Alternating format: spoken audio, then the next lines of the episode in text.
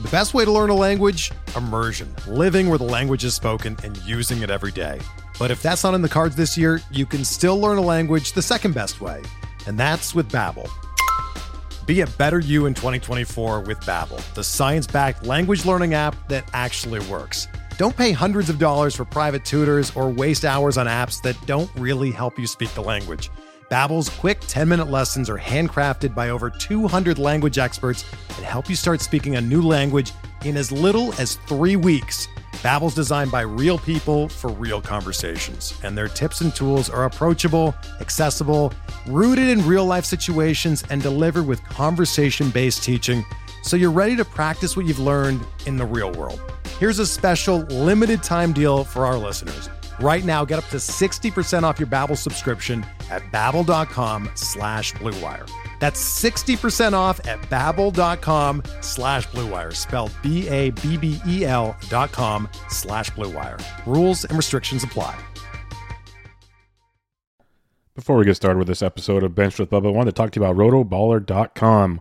Win big in 2022 with rotoballer.com's MLB and DFS Premium Pass, which includes 15 exclusive lineup tools, daily DFS cheat sheets, and our new Team Sync platform. Use Rotoballer's exclusive hitter projections, pitching planners, DFS value plays, research stations, lineup optimizer, and more to help you win big. For a limited time, get your MLB Premium Pass for an extra 10% off your with your discount code BUBBA, B U B B A. Just visit rotoballer.com, use promo code BUBBA, B U B B A for 10% off the Premium Pass for the MLB season and get started to rotoballin' like a boss.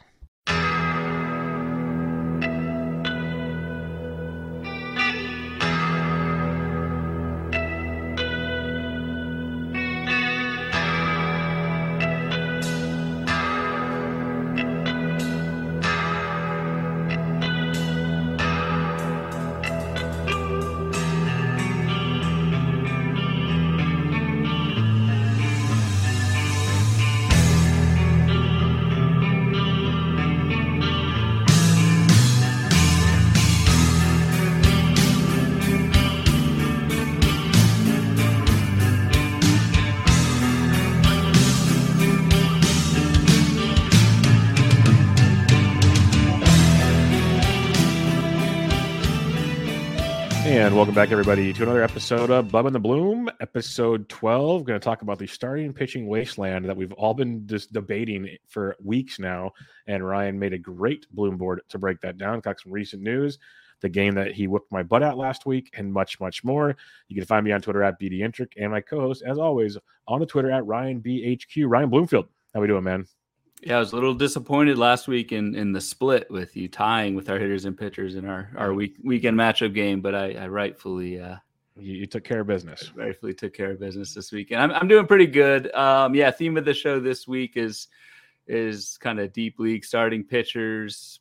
Terrible week for most of my teams on the pitching front, and I think everybody. Um, I just got a tweet from someone as as we just watched Joe Musgrove give up uh, five runs in an inning, which he gave up five runs in his previous uh, six starts combined. Um, just got a tweet from Charles Lynch saying, "Rough week for pitching." Giolito, McKenzie, Carrasco, Musgrove. I've got Carrasco as well. So like they're starting to drop like flies. They're starting to get hit up pretty hard, and so um, we need to do try and do something about it. So, yeah, so we'll talk about this week. It'll be fun because yeah, it's been like if he just people listening to our games trying to pick a pitcher has been difficult in weeks past. So it just kind of shows how rough it is out there. Um, you mentioned Carrasco. I didn't even put him on the outline because he's technically not on the IL yet, but he left his last start injured. He's either injured or it's just like, hey, you're pitching bad. Let's get out of here type situation. Hopefully the latter, but because yeah. he was not pitching well, and it was yeah. he was he was about toast anyway. But yeah, because yeah. uh, Michael Simeone was watching the game. He's a Mets fan, SP streamer, and he he was basically saying it was like, hey, he was done. Like they were, they were just getting him out of there. But you never know. We'll see. He's a, has a history of injuries, unfortunately. So we'll have to keep, keep an eye on that. But um, let's talk a few injuries, as we always do, but not nearly as many as usual. And some of these are just kind of piggybacking on stuff we discussed before, but Danny Mendick officially out with a torn ACL. He went to the IL last week, and we talked about Johnny VR getting that playing time. Well, now he's done for the season, which means it is officially Johnny VR season the rest of the way. So, anything else to add on to what we talked about before? I just kind of want to let people know that it's a should be locked in stone now for Johnny.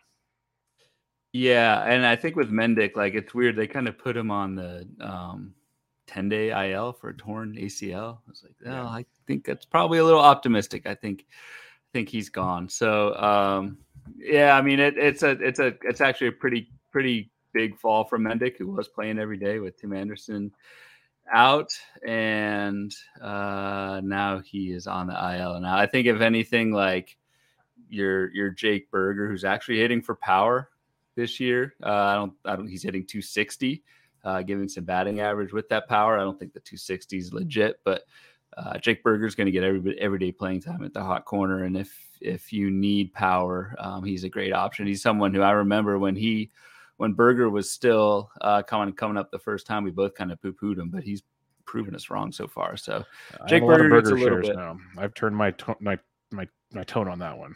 Yep. Yep. And I mean, yeah, the power, the power looks amazing. Like the hard hit stuff, all the stack guy stuff looks great. Um, it was like initially Burger was just going to be a part time fill in, and now he's the guy at third base. And then I guess like Josh Harrison is just going to continue to, uh, him and Leury Garcia are going to continue. I know Garcia played today because Robert Luis Robert was out for one game, but like they're just going to kind of continue to flail away together. Uh, Josh Harrison has one homer, one steal, and is hitting 217. So that's a big fat L for me as a preseason uh, guy that I was targeting. But uh, still playing every day at second base for the White Sox, and that's definitely not going to change with with um, with Mendick out and then Burger sliding over to third yeah, I want to say something. I was an idiot, not Johnny VR because that is the Cubs. I was thinking of Nick Madrigal for a minute there. Um, so yes, definitely the White Sox, but also on the Josh Harrison front. First, he hit that home run finally this week, so maybe there's a sign of life. Until Thursday night, he left the game with a an arm contusion, so he got hit on the arm. Oh. Keep keep an eye on that. I did I not even know that. Thank you. Yeah, I, I saw it on the bottom. On I, saw it on the bo- I saw it on the bottom line. Like he left the game with an injury, not going to return. Like right left arm contusion or something. So yeah, it just gets better in Chicago. They just cannot stay healthy. You mentioned Giolito a second ago. It's just a rough go for those guys right now. Yep. But uh, yeah, we'll see. We'll see where that one heads. Manny Margot to the 60 day IL. Uh, mentioned on a recent show that he went to the IL, but all the reports were it's going to be a while. That was what it, they kept saying. Well, now it's officially going to be a while. 60 day IL. You got, um, you know, Josh Lowe season maybe? Are we going Bruján? It's got to be Josh Lowe season, right? It's got to be Josh Lowe season, especially because like it's not only with. I mean, t- when we were talking about the White Sox in, in shambles with injuries, like Tampa Bay got the double whammy with with not only Margot out for a long time, but also Kevin Kiermaier uh, finally got injured. That that sounds morbid, but we were all kind of waiting for that to happen. Uh, so kind of like a double opening in Tampa's outfield. Yes, Josh Lowe season uh, I guess if you want to call it that, is back. Like it's funny. I wrote an article on HQ this week.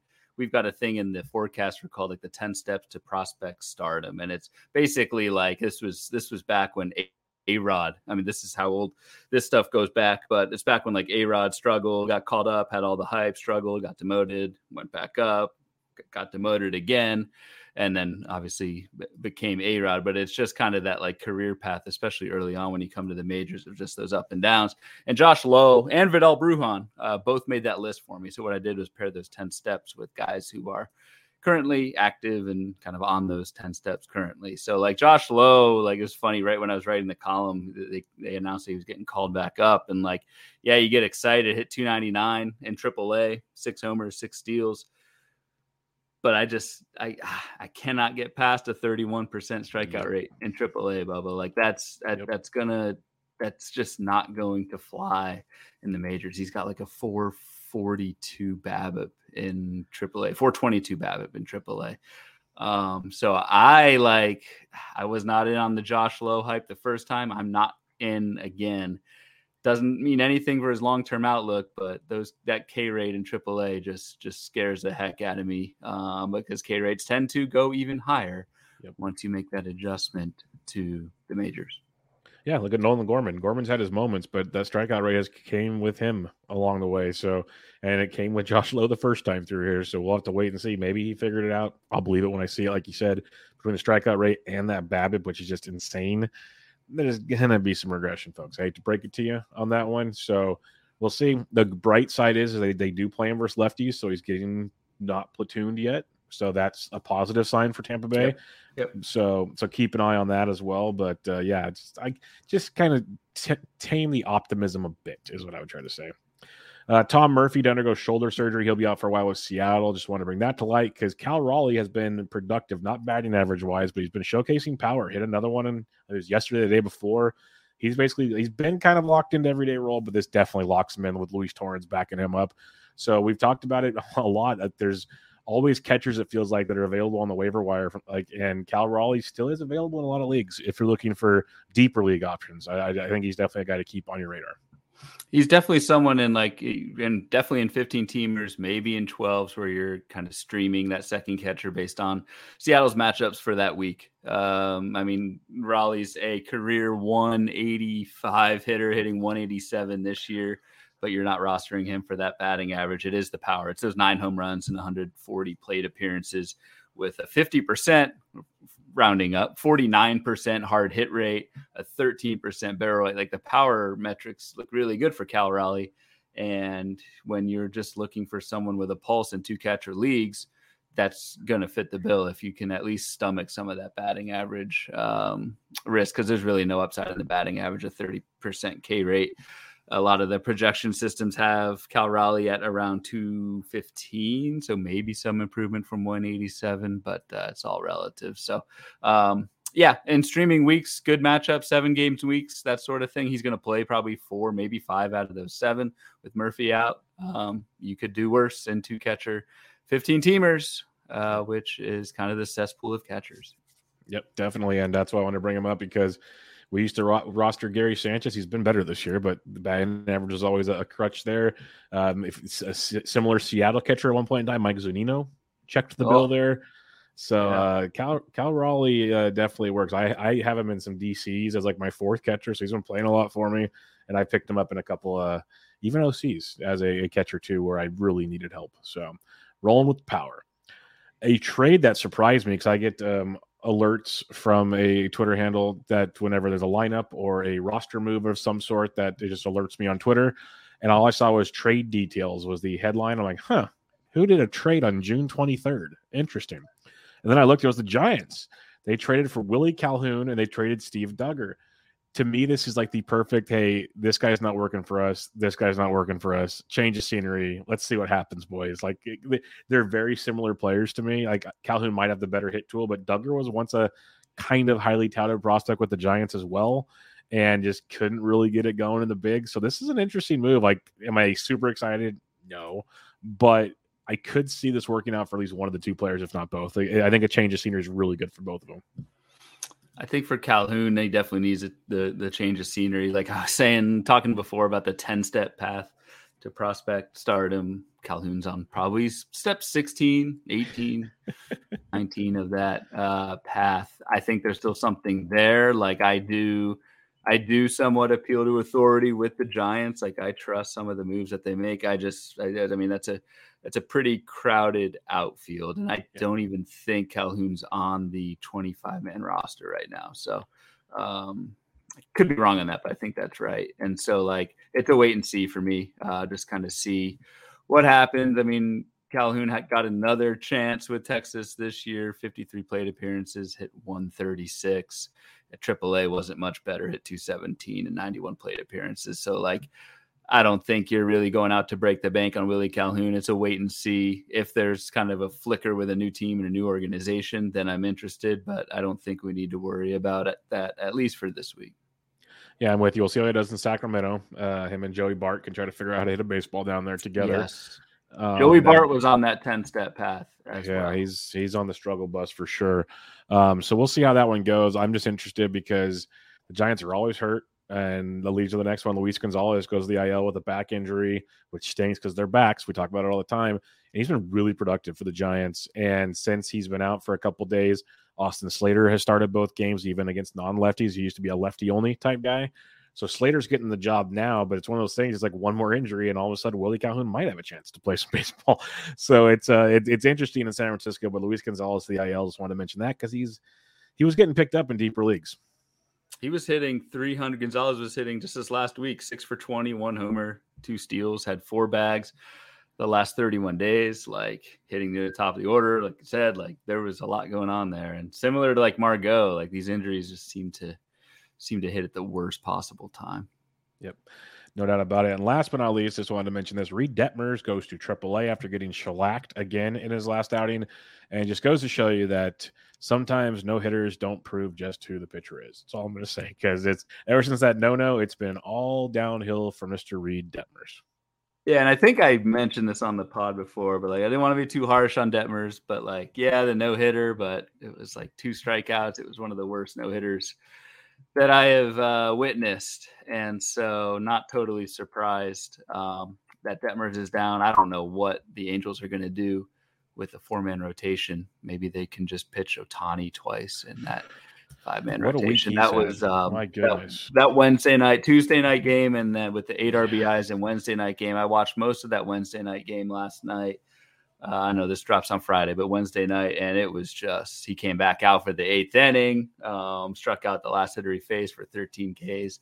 It was um, it was glorious, and I was going back and forth with Scott Jenstad a little bit on Twitter during a game. It's just like appreciate appreciate what you have uh, while while we have him, uh, while he's healthy, while he's doing this on both sides.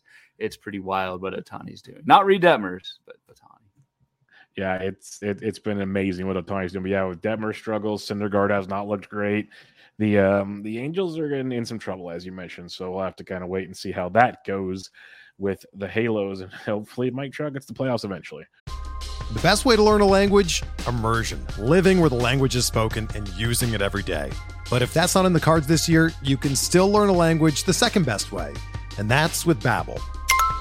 Be a better you in 2024 with Babbel, the science-backed language learning app that actually works. Don't pay hundreds of dollars for private tutors or waste hours on apps that don't really help you speak the language. Babbel's quick 10-minute lessons are handcrafted by over 200 language experts and help you start speaking a new language in as little as 3 weeks.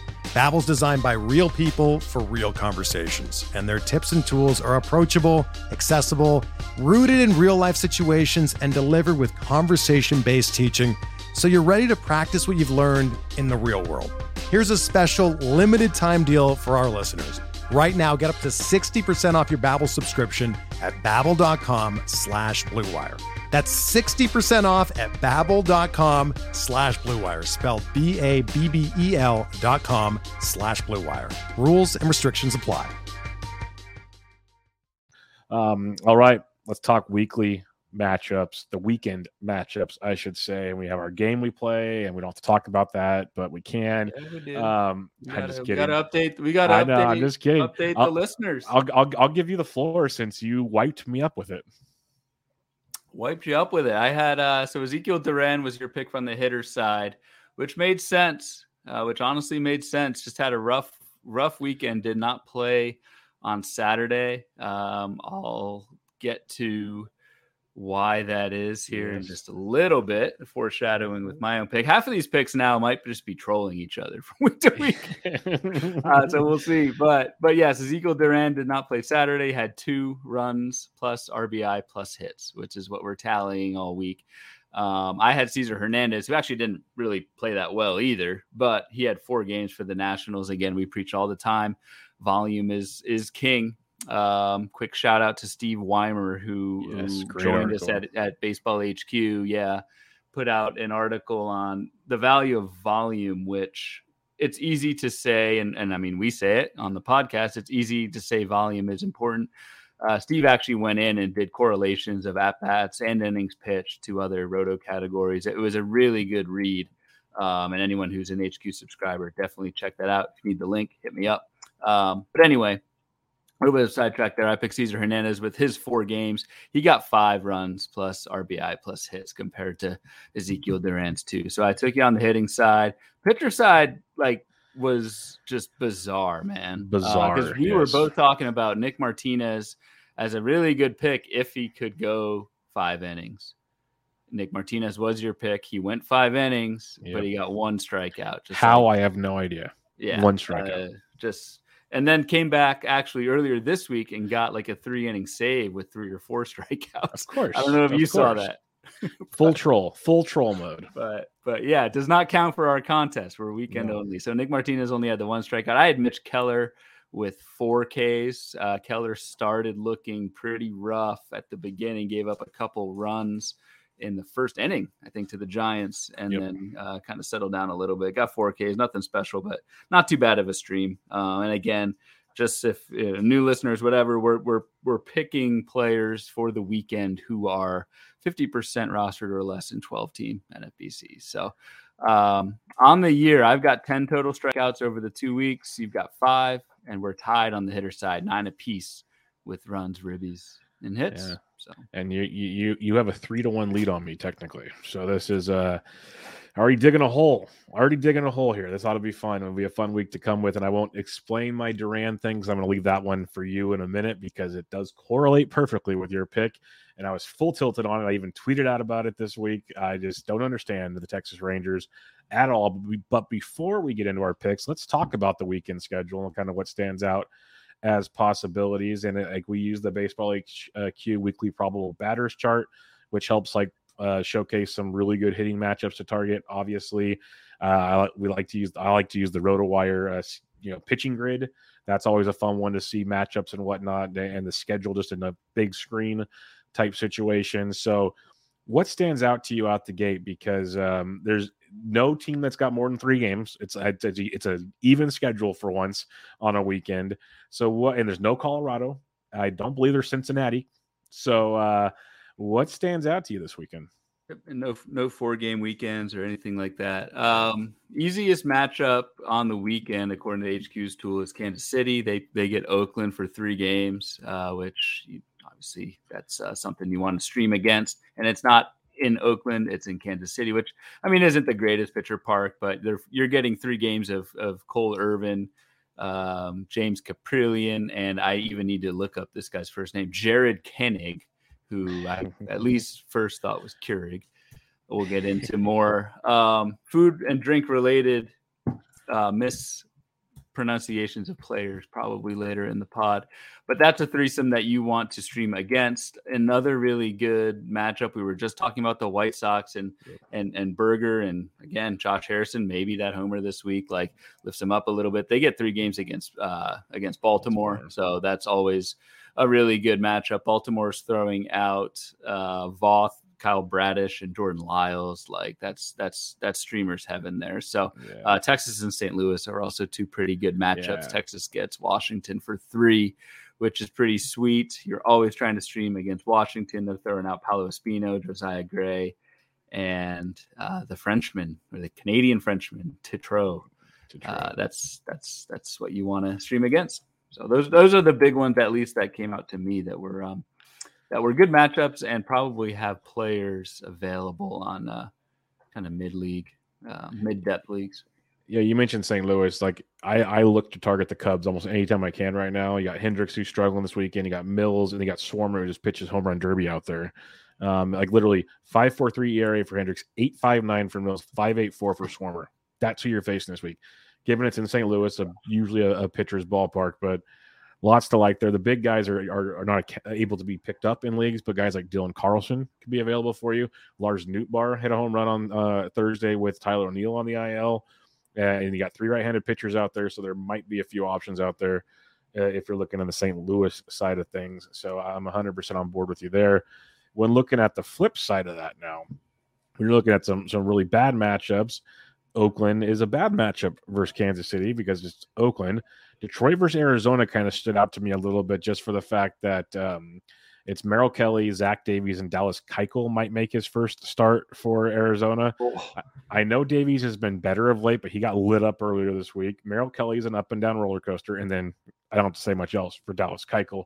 Oh. But uh, Baltimore against the White Sox and Boston, even against Cleveland, rates out pretty roughly, which uh, Boston one surprised me as well because you got um, Quantrill, the Beebs is there, of course, and then Civale, who's a, like an up and down pitcher. So that could be one to target as well as on the flip side of it. So anything stand out to you on the negative side of uh, maybe matchups to avoid with hitters?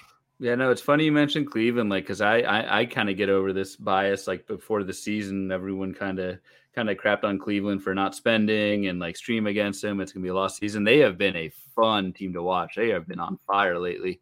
And uh, Bieber actually, for all of the talk, myself included, of early season velocity drops and his demise. Uh, Shane Bieber has been one of the best pitchers in baseball over the last month, so um, that's a really that's a good call. Uh, that's a kind of a tough matchup for Boston. Great series. That'll be that'll be interesting. Um, Pittsburgh, the Pirates get our worst matchup rating by far. They get three at Tampa Bay.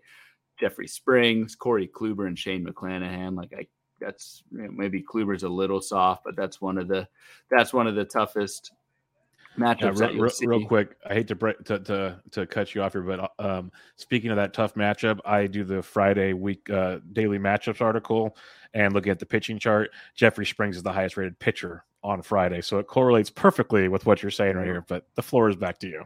No, that uh, that makes total sense. I mean, that's how these ratings are are created. They're they're basically the starting pitcher based rankings, and they're flipped um, on the hitter side. So that's where we get these these scores from. Um, best series of the weekend is Houston at the Yankees. Uh, yes. Four game series that started Thursday night with, was a banger out the with, gate. Yes, absolutely. With Aaron Hicks going deep off of Pressly. three run homer bomb. It was oh, it was demolished, and then uh, and then Aaron Judge the night before his arbitration Jeez hearing Louise. with the Yankees walks it off with a single. Uh, and so they get three more games this weekend. Like that, that that's something I'm going to be watching.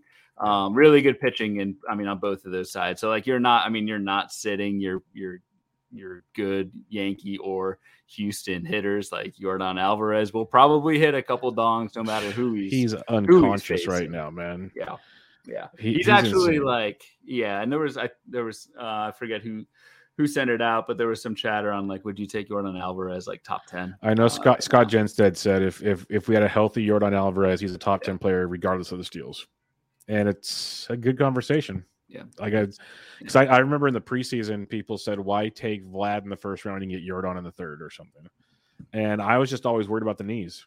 I was, and it's like almost. It's it's he's proven us wrong now, but I, I'm still worried about. It. He's a big dude. Like he's a big dude where problems can happen. But you you mentioned Judge, and um, I had the game on when I was doing stuff, and it went to MLB uh, tonight or whatever they call it there on, on uh, MLB Network, and they did the thing that everybody loves so much, the um, on pace stats, and um, they showed his on pace for the season stats. It was hitting three something, but 63 home runs, like 134 RBIs and 124 runs scored. It is insane what he's doing right now in a free agent because that's what they're saying is is this the best mm-hmm. heading into a free agent season by anybody like ever? Like, hey, you don't want to pay me? Fine, there you go. It's uh, it, it's pretty impressive, pretty impressive and, stuff. And the arbitration judge. is between like seventeen and twenty one million. Like, pay, pay if you're the Yankees, just just pay him twenty one. Yeah. I mean, if anything, it helps this offseason. He might bolt anyway. He's worth a heck of a lot more than either of those two numbers. But um, but yeah, just thought it was like really, really funny that that he would walk it off the night before his arbitration hearing in a season where he is going to get paid this offseason. But uh, but yeah, really, really good series. Like Houston's throwing out. So like going back to like so I actually have Aaron Hicks um, in my utility in my main. I'm not sure I'm going to start him this weekend just because it's Verlander, it's Christian Javier, and it's Jose Urquidy. And then the Yankees are countering with Severino, Gerrit Cole, and Nestor Cortes. Like Ooh, there is some really good popcorn pitching. ready. I know. Like, um, that is I mean, that's even ALCS stuff right there. Even though it's a Yankee Stadium, like, whew, that's it's a little uh, league park, but it's going to be impressive. It's yeah. going to be impressive. Uh, the other series I wanted to highlight before we get into our picks: Atlanta's hosting the Dodgers. Mm-hmm. Atlanta's one of the hottest teams in baseball. Dodgers, the Dodgers, like very good. You got Ian Anderson versus Julio Urias night one. Both pitchers have been hot and cold. But then you got Andrew Heaney, who was really good in his return, going up against Max Fried, so two lefties dealing. And then you get Spencer Strider trying to bounce back versus the NL Cy Young, one of the favorites, obviously Alcantara is there, and Tony Gonsolin. So that's a fun three game series as well in Atlanta, where the ball's been flying of late and um, it'll be interesting to see where that one plays out as well. So you got you got potentially an ALCS and an NLCS showdown this weekend. That's a great baseball. call. That, yeah, that's a great call. That's that's about as good as it gets for June. Yeah, for June and the the pitchers lineup, it's pretty juicy. So I'm not saying you have to sit around all weekend. You know, you got golf to watch and stuff too if you want. But if you're sitting around, this is a good weekend to watch some baseball for sure. Absolutely. All right, let's get into our picks. This is where I make my comeback. I know it's only the third week, so I got plenty of time, as they say, but I can't dig a bigger hole, Ryan. So since you won, you get the floor. Who is your hitter this week? And explain to everybody why he's such a great pick. Um, yeah, just just a great pick because he's the opposite of of of your bad pick last week. So I'm going I'm going Josh Smith, who has played, and I I had no idea he would he would do this. I thought Duran was locked in at yeah, third so base did, in Texas. So I. That's why I picked him. I mean, that's why you picked him last week. And I mean, he's still playing. Like Duran's playing. He played four out of the last six games at third. Uh, but Josh Smith has been back just for two days, and Smith played third base on Tuesday, played um, left field on Wednesday. Um, but as a lefty, we just talked about the matchups. Like I really like Texas's matchup against three righties in Washington. So like I think Josh Smith is going to play. I mean, he's kind of a platoon bet, but he's all right-handers. So I think he's going to get all three games, and I think he's going to mash against uh, against a pretty weak Washington trio and just cement, man, cement that that playing time at the hot corner.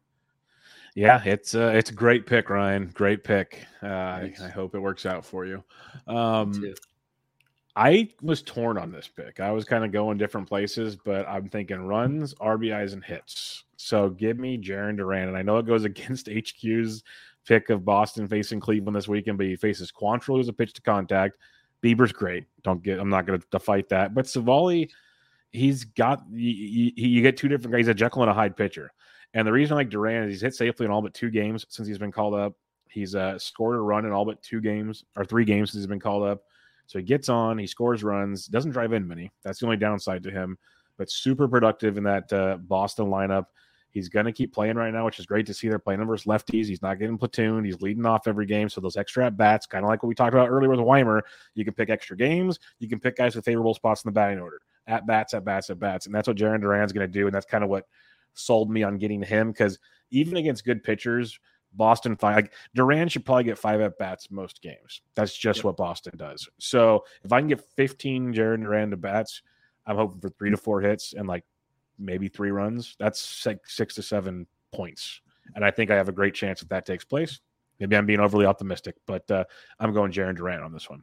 It's a great point because, like, I mean, we talked about the four game stuff last week with like Cesar Hernandez, who I think in a couple of those games hit sixth or seventh. I mean, that's pretty much a wash. Duran hitting leadoff and Boston for three, and someone hitting sixth or seventh in four games um, in a lesser offense. So um, I like it. Like I like that Duran he led off against a lefty on Wednesday, so that was yep. one of the questions. And then the other thing too, just like a little bit longer term than this weekend, it sounds like Kike Hernandez his rehab is going yep. a little bit slower than they anticipated. So like Duran, Jarren Duran is going to keep playing every day in center field and keep leading off. Like if he's he's still available in your shallower leagues, um, on the thought that this was just a temporary thing.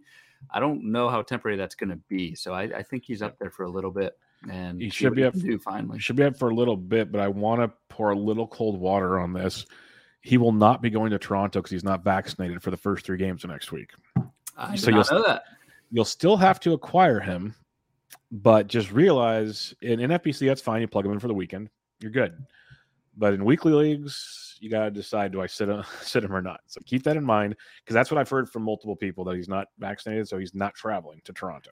So I I do look forward to the day where one of us picks a hitter.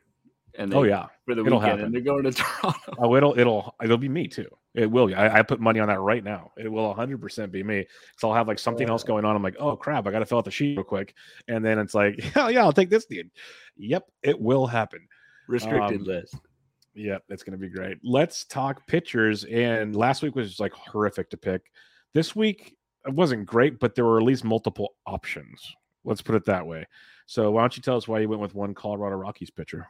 Yeah, so I went with, and I actually I picked him up in my main the first uh, this week for the for the two step in the first of those two starts. Didn't go so well, but uh, at Miami. But I went with Ryan Feltner, who is on the road. Uh, so no, you know, no no Coors to worry about. Feltner has I, I, I really like what I see from Ryan Feltner. The matchup's not like great. I mean, it's at Minnesota. Minnesota can definitely can definitely hit, but it's really the skills of Feltner. Uh, Feltner's got a 24% strikeout rate, which is fantastic. Um, he's got a 18 or sorry 19% uh, strikeout minus walk rate, which is also fantastic. And that's all under the guise of this 546 ERA. Watched his start at Miami just because, of course, you watch your own pitchers, right? In the, in the, in the main event. And uh, kind of one of those starts, he was cruising through three innings, three scoreless, got into the fourth, let someone on base, had a double play that was called back for catcher interference, and then the next hitter went deep, three run home run. So, and kind of unraveled from there. So, kind of like, you know, I'm not making excuses for him or whatever, but like it was one of those things where it just kind of fell apart in one inning for him. The stuff looked fantastic. Like the stuff looked just as good as the underlying numbers are. And the splits again, um, you know, you expect your Colorado pitchers to to pitch better away from Coors and away from Colorado, even though it's a 503 ERA He's got a he's got 10 strikeouts per nine. He's got two walks per nine. Like all the skills look great. He's got a 361 xFIP, which is something I look at as an ERA estimator uh, that strips out home run luck and all that stuff. So uh, Feltner, I think, is going to miss some bats, rack up some Ks this weekend at Minnesota. So I'm actually I'm feeling this is the most confident I've been um, in any of my ooh. picks. So He's more confident, confident Marquez folks. and more confident than Mitch Keller. So I'm feeling good about this one, which probably means he'll pull at Nick Martinez. But I'm looking forward to Sunday. That's all I know. I'm looking forward to Sunday. Uh, I'm going Brad Keller. This was a tough one. I debated him and someone else. I'll mention in a minute, but going Brad Keller, and the biggest reason I'm going Brad Keller is he's facing the Oakland Athletics. That's a spot to target folks early and often. I don't have to like preach that one. That should be common knowledge by now, but uh, target your Oakland Athletics, and he gets them on uh, Saturday against uh, the Keurig machine. So that should be fun. Oh, he goes against Keurig. Okay. Yeah, nice. he goes against Keurig. So if you're having wins, I'd feel better. But what I wanted to bring up here is he has faced Oakland his last start, seven shutouts, six Ks. He has four more Ks in four in three straight outings, which is big. And he's got this Oakland A's team that's offense is completely abysmal. So um, it, it's it's maybe lazy analysis, but I like what we're getting. Brad Keller's actually been kind of serviceable, like quality start wise. He's most starts three and runs or less, and he's uh, getting you four or more Ks more often than not, which uh, I like to see with him. Only a 15% K rate, but a lot of that was early in the season, and it's the Oakland Athletics. So I'm pinpointing him this week, hoping I can get. It seems like so far with our streamers, like if you can get us four strikeouts, you're in the ball game. And um, Keller on paper should be able to get four plus against the Oakland Athletics. On paper, should be able to. I will quickly. Like, yeah. No, I mean that. I mean that sounds about right. Like with these streamers, like the pool is so it's it's it's like you said, it's better this week, but previous weeks it's been pretty rough. Like four or five Ks is um, you know, that's satisfactory. The other guy that I almost went with, so if anybody needs to just pick someone up and wants to roll there, it was Alex Faedo of the Detroit Tigers because he's facing the Arizona Diamondbacks, and that's a spot you can pinpoint as well. Faedo's been tough the last uh, two starts, or Fido uh, has been really bad the last two starts. Prior to that was outstanding, but uh, only two Ks his last over. Uh, even when he was struggled against the White Sox, he struck out five, seven against Pittsburgh, five against Minnesota. So he's got strikeout upside. The D back strike out a ton. So that was the guy I was looking at. He has struggled a bunch. So if you are looking to stream someone this week, and I think – I'm not giving up on him yet. He's a young pitcher, has got some good tools, and um, facing a team that you can take apart if you have to, especially like Ketel Marte injured and David Peralta has been out. And he's not a world beater, but he's got a good batting average. He's making things happen. So I think he's a guy you can target as well. But I went with Brad Keller instead. All right. Bloom board time. This is what everybody comes for. This is the good stuff. And this was a fun one. I didn't know what Ryan was up to today when he told me to send him uh, a, a, a, a, good an Excel sheet, but um, now I know, and it's very very good, of course, and it helps kind of go with the starting pitcher wasteland that we have discussed. And as usual, he has some key metrics that'll help you maybe pinpoint some good or some bad options on the waiver wire. So Ryan, why don't you give us a little background on tonight's Bloom board? Yeah, whip this one up today during some other real life distractions throughout the day, but uh, feeling pretty good about this one. So what this is is we've been talking about and even during this show previous pods whatever and and if you're playing in 12 15 team leagues you have felt this uh felt this struggle where you're every Sunday sitting at FAAB and the the the starting pitcher options are just are just really rough. So what I wanted to do is kind of dive into that a little bit more. So we've got a list this week of starting pitchers who are 50%, uh, just like our weekend matchups game, 50% rostered in or less in 12 teamers. Okay, so uh, these are guys that should be available in most 12 teamers. And then obviously in your 15s, these are guys who um, you can pick up to torture ratios or maybe get lucky and uh, and pull a uh, who was it last week? Rony Garcia was one for yeah. me who I streamed last week and felt pretty pretty nervous about it. Turned out okay, but there have been far worse um, streams in my my season this year. So um, so yeah, so going back to this board, I took uh, over the last 31 days because again, I I really do feel pitchers can reinvent themselves, and a couple of these guys we'll talk about. Um, there are some velocity or pitch mix changes over this kind of month. Uh, to look at. I looked at two of my go-to metrics for pitching. One that we've talked about on the pod before, which is strikeout minus walk rate, which again is if you've got one metric to look at, uh, kind of backhand, quick, um, quick look, it's it's K minus BB percent, and uh, your league average for that is uh, right around fourteen percent. And then I also took uh, called plus swinging strike rate, which is a pitcher list, Nick Pollack, Alex Fast invented metric that looks at your your good strikes, not your foul balls, not your balls in play, but your called strikes and your swinging strike rate. And the average MLB average for the called uh, CSW, we'll just call it, um, is 27.5%. So what I did is I took any pitcher rostered 50% or lower, and then I anyone who had an above average K minus walk rate, so 14% or higher, or an above average CSW 27.5% or higher, they made the list because we're again we're grasping for straws trying to find some pitcher value and uh, came up with like 16 17 names and um, i know we i kind of put this out on twitter before the show and had a few um, requests for who we wanted to talk about so we'll just run through some of the names yeah, we'll get to that in a minute. But first, we're starting with one I want to talk about, and it's um it's Marcus Stroman because I love Marcus Stroman. I was all on him last year, and he was money. This year, it's been rough, and I've been so close. I haven't done it yet, but I I think I last week he almost got dropped. He almost got it's it's like the Jose Berrios thing. It's like do I drop him? Because like the metrics look good, like 17.1% K to walk, 30.7% CSW over the last 31 days. Even on the season, the 5.32 ERA has a 3.42 xFIP um, and on the season at 22.7% like strikeout rate. Like he, it's not completely broken, but it's been very frustrating. So, what are you seeing when you look at Marcus Stroman, where the, the peripherals look good, but the results just have not been there?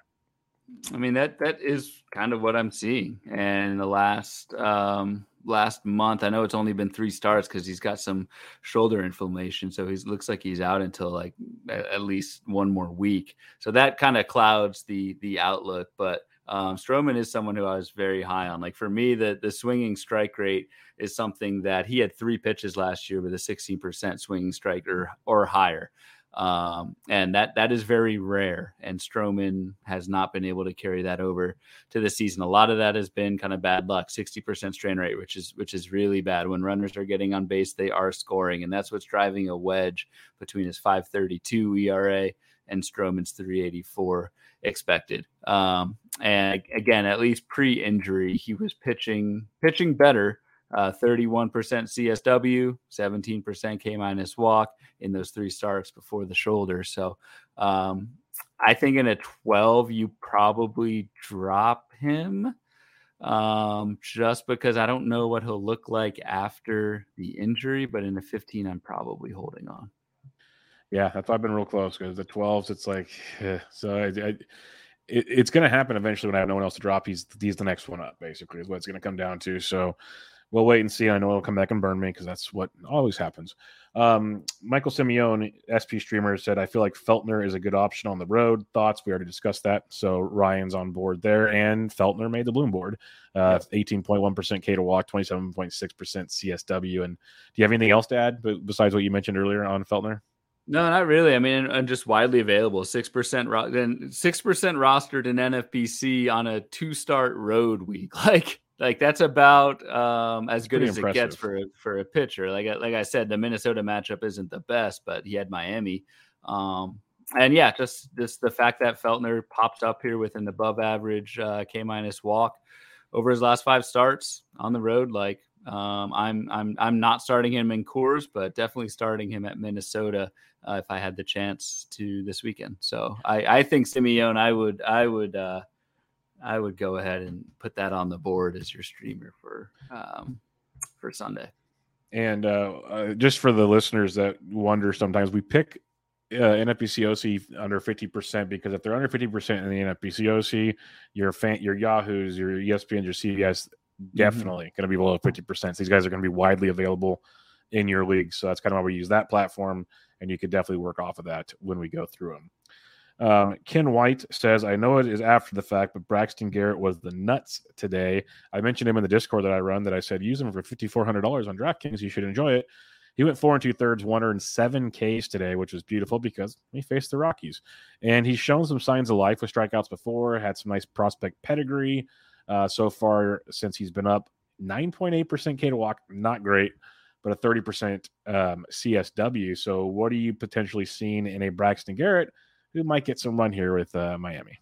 He's definitely going to get some run with with the Edward Cabrera injury and um, things like that. Yeah, it's been up and down. It's kind of been a weird thing. So Garrett made his debut against San Francisco, gave up four runs, and then like was banished because his second start was at Houston, and Garrett went out and threw five and two thirds of scoreless ball with five Ks and, and one walk, and then kind of gave it back at the Mets, which is a tough matchup. Didn't even get a strikeout his last start, and then uh, um, and then as our as our listener said, was the nuts today. So um, I would like to see where these numbers kind of go, but uh, after the start today, but a 30% CSW is is really fantastic for Braxton Garrett. You you you combine that with the you know marginal prospect pedigree like you mentioned bubba and just the fact that he's going to be i know we're talking a little bit more streaming but i think he's kind of a longer term play just yep. because of the injuries to the marlins rotation like i think he's going to have a shot and he's going to at least get the get the chance to adjust and settle in in that rotation yeah it's the longer term play kind of like the week and i ross stripling i think is better than braxton garrett don't get me wrong but that was why I was more aggressive on Ross Stripling on his two start week because I figured he'd be a long term play with Toronto compared to some other streaming options. I agree with you on Braxton Garrett. He should be in that rotation for a while unless it just goes horribly, horribly wrong and they eventually decide to bring Max Meyer up. That's the only way it changes uh, for Braxton Garrett. So I'm, I'm, with you on that one.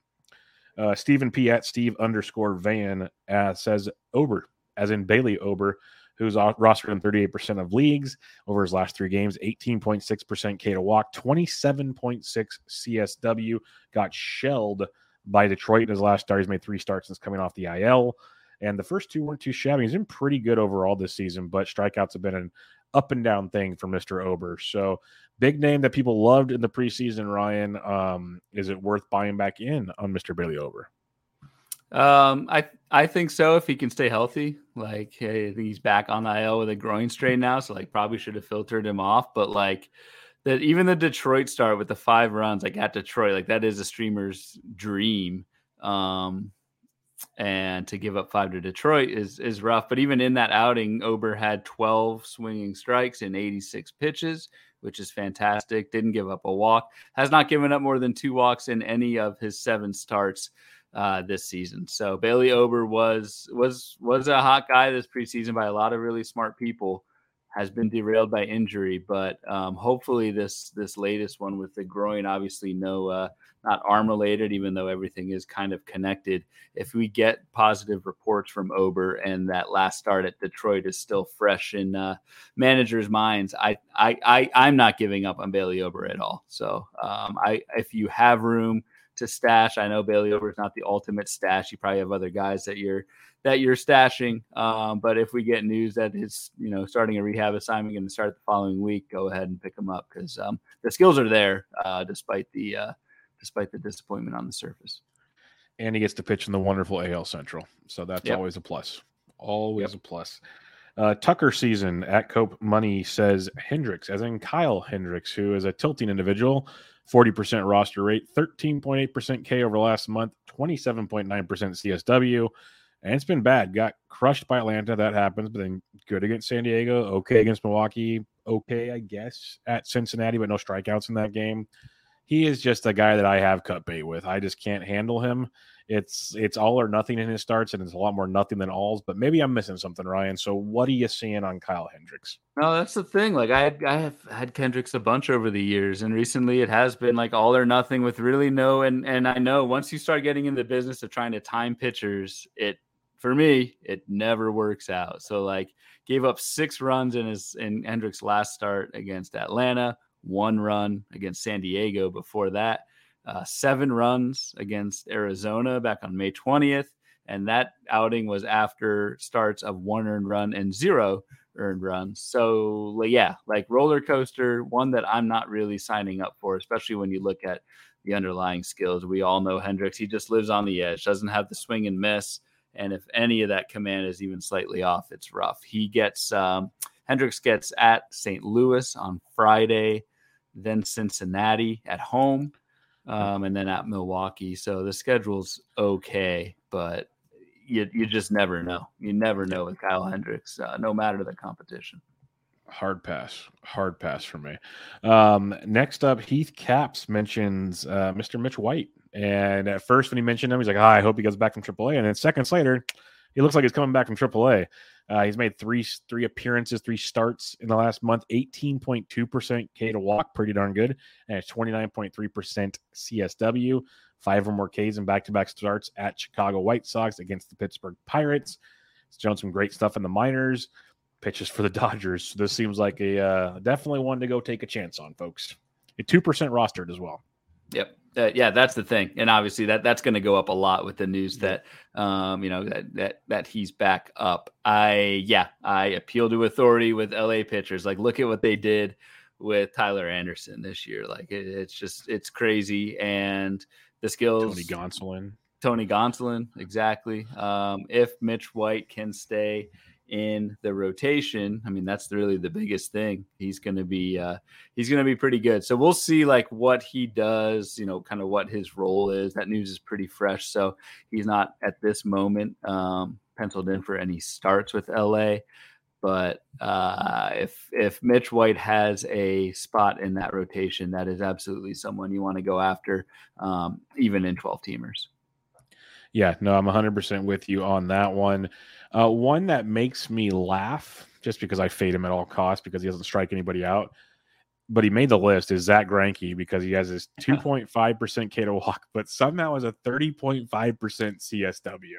And that is just hilarious to me that the the differences between the two. He comes back from the IL this weekend to face Oakland. It's a good team to start back up yep. with, but um, man, Ryan, like I'm not saying going to add him anywhere, anybody, but that one just stood out like, wow, that's impressive. No, yeah, and like when you're when you're streaming pitchers, at least in my kind of general like outlook on or when you're looking for guys on waivers, it's like even if they have a bad game, you kind of want someone who can at least miss bats and get some strikeouts. And like, so even if the ratios aren't there, you at least get some Ks yeah, that's not going to happen with Greinke. Like, yeah, the matchup is good with Oakland on Friday, then then Texas uh, later on next week, but then he goes to Houston the following week. Like, it's it's it's a it's a hard pass for me. I, I love how he's still how Greinke's still hanging around, heck of a career, but not going to do much for your squads right now. It's it's almost time to call the day, big guy. But uh, more power yeah. to him, like you said. It is impressive to have a um so on this board there's I color code it. So like red is bad, green is good. That like dark red two and a half percent strikeout yeah. minus walk next to a pretty green 30 percent uh, called swinging strike rate. I'm guessing most of those are the called strike variety because he does not miss many bats. That's I'm thinking is like, does he just groove in the first pitch the guys take and he just gets all those called strikes? Like that, that's kind of where I'm leaning with that one. Um, your boy, Bo, Beau Brieske, uh, 15% K to walk, 25.1% CSW, a little below what your ideal situation is, but still not too shabby. He had two steps this week, I believe, and I know you were uh, picking him up an AL tout, I believe, or labor. Uh, tout. Yep. First start in Boston, not ideal, but uh, okay. he's been pretty good though. So what's your take on Brieske? So the thing on Brieske, like, and so this is we talked about the Keurig guy earlier. Like, I cannot. This is Bo Bruschi. Like, I cannot yeah, think of. I can. I, I don't think it's pronounced that way, but I cannot see this name and not think of like him having two beers in the dugout, and I just see Bo Brewski. Um, and it was bad. Like my FAAB article on it was on Father's Day, so I had to do a dad joke. It was something like pick up a couple brewskis or something. It was it was really really poor. Uh, I res- I respect it. I respect it. it's all about the effort.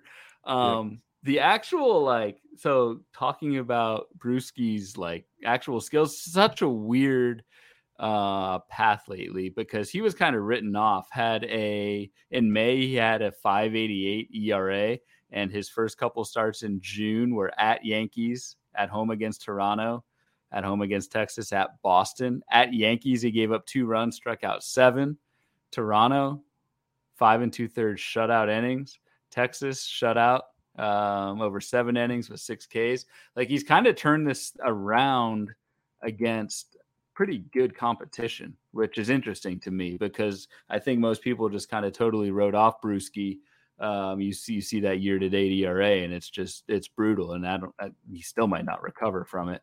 Uh, but you take in the recent success. There's been a little bit of a pitch mix change. He's faded his uh, four seam fastball for more sinkers and breaking balls. So anytime you get kind of a change in skill like that, um, and it's and it's correlated to a pitch mix change, I am interested. He gets at Arizona and then he gets versus Kansas City his next two starts. So like Bruschi is somebody, and Detroit's starting to kind of hit again thanks to Javi yeah. Baez, I guess. Thank you, Hop.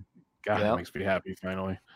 So like maybe a chance for wins at Arizona and against Kansas City. Um, but yeah, Bruschi's someone who I picked up in town. I'll uh, I did not pick him up in 15 team mix. Just I, I want to see a little bit more. Let's see how he looks at Arizona. But someone who, yeah, is pitching better than you think lately, and it's backed up by a pitch mix. Um, anybody else that stands out to you, like Aaron Civale's one start, great numbers, K to walk in uh, the CSW. Rich Hill's been serviceable uh, of late, which is surprising. I just doesn't go deep enough to he concerns me. Went five in his last start on Tuesday and got the job done there. Elieser Hernandez's stats are great. He uh, is in the minor leagues, I believe, last I checked. So we'll have to keep an eye on him. But uh, what else stands out to you here? Um, yeah, Hernandez. So that, that's where you want to, and you you hit on like kind of all these with like context. So like Civale on the board is dark green, both both strikeout minus walk and CSW, but he's had just one start. So like we'll see what we'll see what Sunday looks like. Um, Rich Hill is someone who who is is very interesting to me. So he made the board, has been pitching a lot better lately. Rich Hill is twenty percent rostered in your 12 teamer. So not going to get you like a ton of Ks, but pitching on a good team. He goes at Cleveland, and then next week it's at uh, Wrigley, and then they host uh, the Yankees after that. But Rich Hill over his last, I think it's his last five games as I pull it up, has been strikeouts are let's see, 27 Ks, to seven walks over his last six starts, 480 ERA, but the expected ERA is right around four. So like Rich Hill isn't going to get to a ton of Ks, but I think the ratios are going to be there, and I think he's got a pretty good chance at a win. Um, and he's someone who definitely popped up with with pretty green cells on this board, a 16% K to walk and a 31% CSW over his last seven starts, which is um which is pretty good for me pretty pretty good. If you guys want to check out the rest of the board, we hit most of them, but if you want to check them out, check out Ryan on Twitter at Ryan BHQ. Got a couple of questions before we head on out on the episode. Our buddy Joe G asks, "What do you think about Urquidy after the Yankees on Sunday?" Of course, we don't want to play him against the Yankees, but man, Urquidy's a guy that you know I had some optimism for coming into the season, and there's been reports of a pitch mix change, and people are happy about that, and that seems to not have done what I thought it would do either.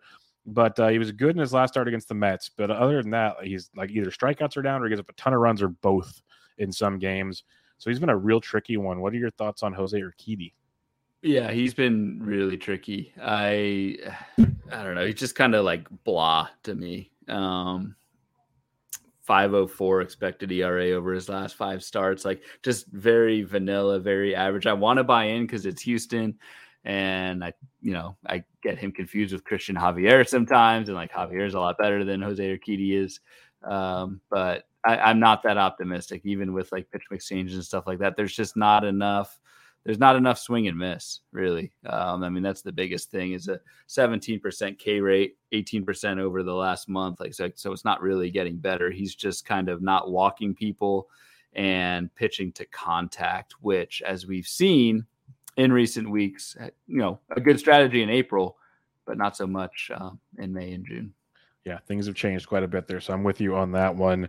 Uh, the stringer, he asks, I'm just, he said, instead of the list from the board, he says, I'm just grabbing guys like Soroka off the IL and hoping to hang on until they get back.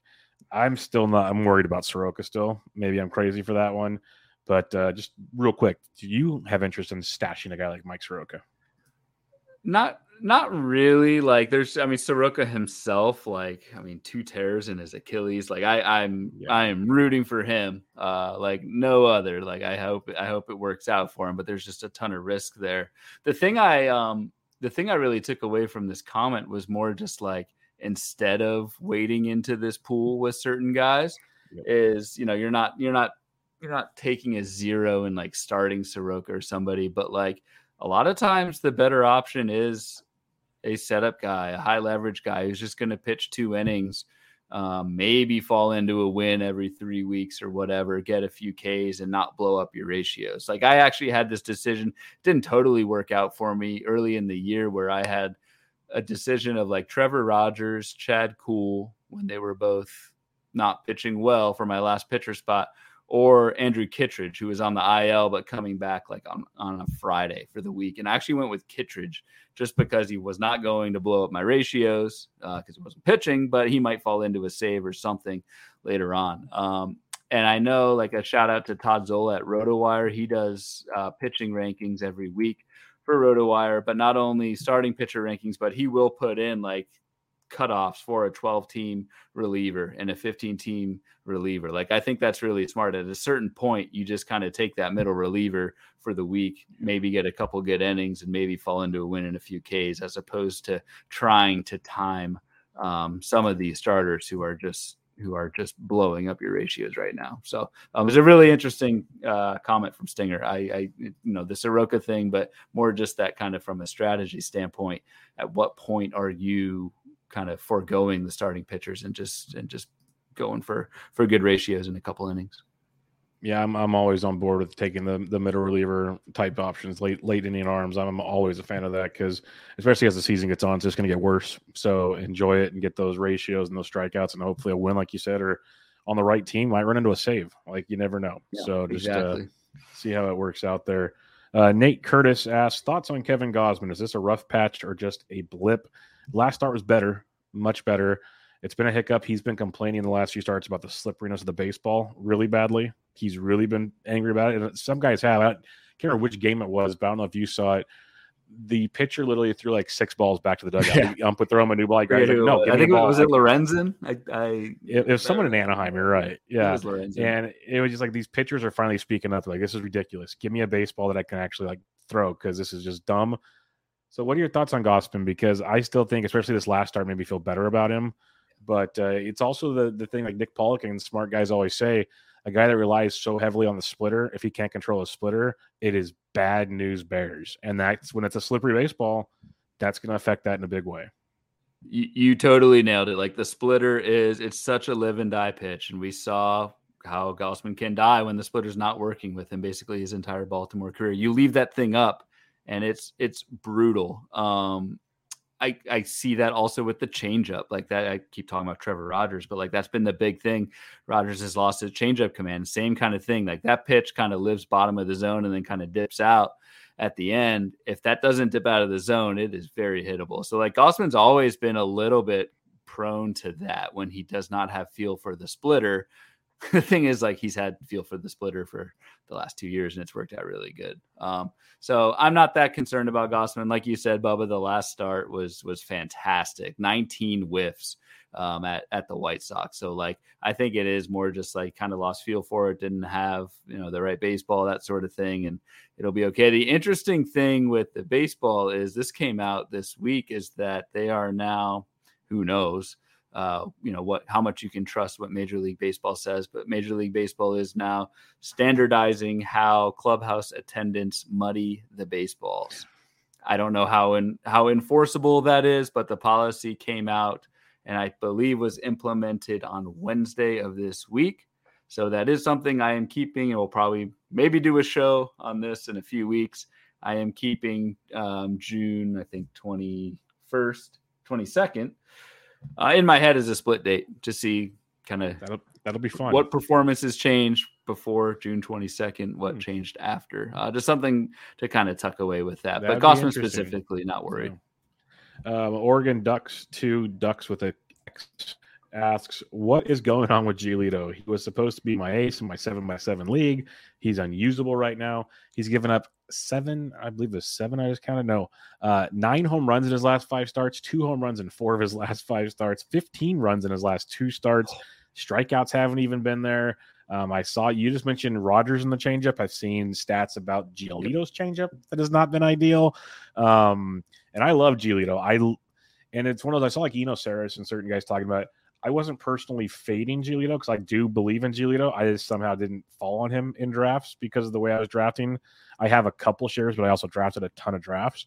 But this one's baffling to me. I thought he would be much better than this. Like, what are you seeing with Lucas Giolito?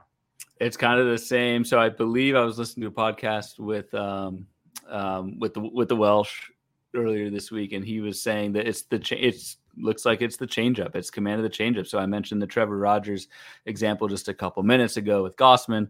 I think it's the same kind of thing with Giolito in in that he's lost command, lost feel for that that changeup, which the changeup then also plays off of the fastball, which has not been there either for for Giolito as well. So like he's still missing bats at least like a 14% swinging strike is is is really good uh, for Lucas Giolito. Uh, but the, the the walks have been a killer, nine percent walk rate, and yeah, I the velocity is down a mile an hour. Um, I wonder if there's some kind of hidden injury. I I, I am worried with uh, with Giolito. There's just you know even though the whiffs are there, that combination of lower velocity and where things are trending, like you mentioned, 15 earned runs the last two. I know that's at Houston and, and against Toronto, like two really tough lineups, but uh, that's brutal. So to go back to the original question, seven by seven league, that's that's a lot of a lot of categories. I don't know what the categories are, but if whiffs are one, maybe Giolito is going to be okay. But um, I, I I'm worried. Yeah, I'm worried. I'm worried for sure. I forgot to mention it, but Bretsky asked about Beau Brieske, but we got that figured out. And I'm looking forward to Giolito. I don't know if you listened to it or not, but I've talked about it on some other show somewhere. Um, the Chris Rose rotation on Jomboy I like a lot because he has players on and they're very insightful and, and talkative. And Giolito is one of the regulars, and he's been very open and honest about things, about sticky stuff, and about like that bad start in Boston last year. So I'm very intrigued on what he has to say about what's taking place of late. I don't know when he's he's got to be up pretty soon. But I'm really curious about that because like Miguel Rojas was on today on Thursday, and he talked a ton about that locker room meeting that uh, all the reports came out about Jazz and stuff. He went deep into that, so it's it's really interesting to hear some of the players talk. So I'm looking forward to Gio on that one. Last question we have, I saved it for last for a very good reason because it's not really baseball related, and it's a great way to wrap things up. And that's from Mr. Corbin Young on Twitter. He says, "What is your favorite summer beverage?" And which one of okay, and there is a baseball question here. And which one of those pitchers has the most sustainable skills? So looking at your bloom board, which one of those pitchers do you think has the most sustainable skills? And then we'll talk beverages. Um, I will go if if he can stay in the rotation, I'll go Mr. Mitchell White with the most sustainable yeah. skills going forward. Uh, very much rotation goal. dependent, but um, that's who that's who my pick would be. I like that a lot. Um, so then the fun part of this to wrap up our episode, as always, what is your favorite summer beverage? I know you're a beer fan. I am a beer fan. I, I can't drink beer like I used to because of allergies. but what is your favorite summer beverage? Well, I, I know what yours is because you're you're starting to get me into them. Um, yes, I'll, it's I'll, a warm day. They're refreshing as all get up. Right. You want you want the warm day. I am a big I'm a I'm a I'm a I'm a big beer fan, a big IPA guy, and those aren't aren't exactly like you could have some hazies during the summer and it's it's fine. Um, you could have any beer. Yeah, refreshing might not be the word. That's a good point. They're more yeah. But when I think uh summer beverage, I'm going I'm going margarita. I'm going margs. I've got a I've got a, a, a checkered past with with tequila, but older now, more mature, a little more wise than in my younger days. So we've uh, we've gotten over that. I just think we've got a nice little front porch at our house, and we've got uh, got the two kids, a three year old, a one year old, love to run around. We just fenced in the front yard. Well, so sit on that front porch, throw back a couple margs, put a game on, watch the kids run around. Like that's that's the perfect summer day for me. So I'll go I'll go margarita in the summertime. That's that sounds awesome. And uh, to to second something on there for you, for anybody that enjoyed their college time, I think we've all had a checkered past with tequila. Just gonna throw that out there real quick, cool. and then tequila usually wins. Um, for me, Always and you, wins. yeah, and for me, and you know what I'm gonna pick, like you said, and it's I love them on a warm day on a golf course. Um, I when I barbecue, I'll sit out back and watch the flames. Give me a high noon. I absolutely love them. They are refreshing as all heck. A nice cold one on a warm day. They're awesome. Um, you can put. I have friends that put them on ice if you really want to be a sophisticated. You don't need to though. Um, the question is probably then what flavor do you like? Um, grapefruit's my favorite, but there are some really good ones in these new variety packs that have come out. Um, that that uh, they have like I think it's the the swim pack or something. Uh, the fish, John Fish will be the guy to ask on this one, but um, yes. Yes, there are some great new flavors out there, some tropical flavors, and they're not like super fruity, fruity tropical that like turns you off on. Because like I'm not a pineapple fan, but the pineapple high noon's amazing. I love it. It's absolutely great. So just throwing it out there. I, I think high noons are very, very good and they're uh, gluten free. That's why I like to drink them. And they're made with real fruits. There's an expiration date on them, which is a, a rare thing for a, a beverage like that. So uh, go get yourself a high noon. What I will say though, if I had to pick a beer, because I want to hear what your beer would be, because I know you like your beers. If I have to pick an IPA, and I like hazies, I think those are that was a good call. But my favorite IPA, Blind Pig. Blind oh, Pig from Russian River. Russian it's River. Amazing. It's amazing. I drink it, and I'll still I'll still drink it. I'll still drink it. Like I had one the other day, and I'm like I'm gonna just roll the dice on my allergy showing up or not because it's not every time. And I'm like I'm having a blind pig. It's on tap. So, um, what is your beer of choice? You guys are you guys are spoiled with Russian River. That's hard to find up here. Actually, high noons are pretty hard to find up here. I did. Yeah, those are becoming more available now. But like I even went to the store on Monday and I wanted to load up um, for my fridge and all the variety packs were out. And I'm like, oh, that, but that's the key because yeah, like so I'm just starting to like I said, you're you're getting me into this, not just high noons, but like just the spiked seltzer thing because yep. like you said, kind of. Uh, I mean, not healthier, but like 100 calories, yep, one or two grams of carbs, that sort of thing. Um, I can't do like the six pack of all the same flavor. I need that. Um, I need that mix, so I have to get the 12 at least and and and switch it up a little bit so um but no that's that that that category in general for this summer is something i'll be um i'll be partaking in. I'm gonna go i mean for my beer i talked about hazies i'm gonna go uh deschutes fresh haze ipa so deschutes i know has kind of gone gone pretty big lately but they're based out of bend oregon uh fantastic town to visit uh, they do give brewery tours there. Fantastic beer. Uh, the Fresh Haze IPA on a summer day is is fantastic. So I'll go with uh, I'll go with Deschutes. Yeah, I love a good hazy. When I was drinking a lot of beers, I was during the summer times before I knew what a high noon was. Hazies were my go-to. I'm 100 yeah. percent on board with you there. I love a good hazy. So no well, I, disagreement there.